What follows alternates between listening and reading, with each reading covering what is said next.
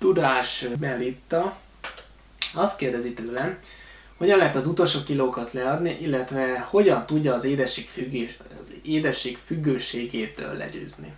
Na már most az utolsó kilókra az előző kérdező is kíváncsi volt, ezért lényegében ugyanaz rá a válasz, viszont az édesség függőség egy olyan téma, amit szerintem rengeteg mindenki hát ismerhet, mivel szinte mindenki szereti az édességet így vagy úgy, valaki nem, nem függő, de, de rengeteg mindenki szenved azzal, hogy egyáltalán hogyan lehetne kevesebb édességet enni. Tehát ma már, ma már az a, az a helyzet, hogy sajnos nem tudunk keveset enni valamiből.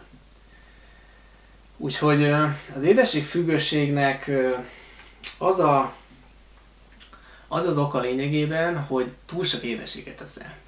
Tehát akármilyen egyszerűnek is hangzik, de azért lettél lényegében függő, mert valamikor, valamikor régen egyszerűen elkezdtél édeséget enni, és egyfolytában, egyfolytában csak azt tettél, ezért kialakult nálad egy egyfajta édességre, tehát egy édesség igény, és ezt az édesség igényt, ezt állandóan ki akarod lényegében elégíteni. Tehát ahhoz, hogy ahhoz, hogy ne kívánd az édességet, ahhoz, ahhoz le kell szoktatni a szervezeted arról, hogy egyszerűen kívánja.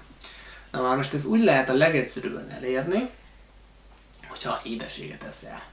Tehát az nem megoldás, hogy, hogy egyik napról a másikra elhagyod, vagy, vagy hogyha bizonyos édességeket szerez csak, akkor azokat másokkal helyettesíted. Tehát ez nem megoldás, mert akkor így is úgy is fogod kívánni, és írtad is, hogy hogy amint elhagyod, utána pár nap múlva, vagyis nem is hetekig, tehát hetek múlva egyfolytában csak azt fogsz majd enni.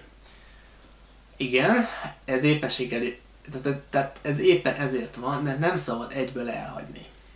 Tehát az édességet azt úgy lehet a legegyszerűbben elhagyni, hogy édességet kell enned, mégpedig úgy, hogy fokozatosan kell csökkentened. Tehát meg kell határoznod egy édesség mennyiséget, amit megeszel, ezt úgy tudod a legegyszerűbben, hogyha figyeled magadat olyan két-három napig, hogy pontosan mennyi édességet eszel, milyen édességeket eszel, és akkor ezt magadnak írod.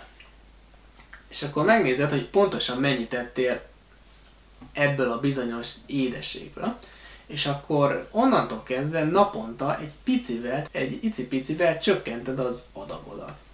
Tehát egyfolytában naponta kell egy nagyon picivel csökkentened, így lényegében a szervezeted ahhoz fog hozzászokni az aktuális adagjához. Ha hozzászokik az aktuális adaghoz, akkor onnantól kezdve már onnantól kezdve már csak azt az adagot fogja ö, kívánni. És azzal, hogy egyfolytában csökkented, az a, lé, lé, az a lényegében azt éred el, hogy egy idő után azt fogod észrevenni, hogy már nem kívánod. Ennyi. Lényegében ez a megoldás, és ö, ezt kellene ö, betartanod.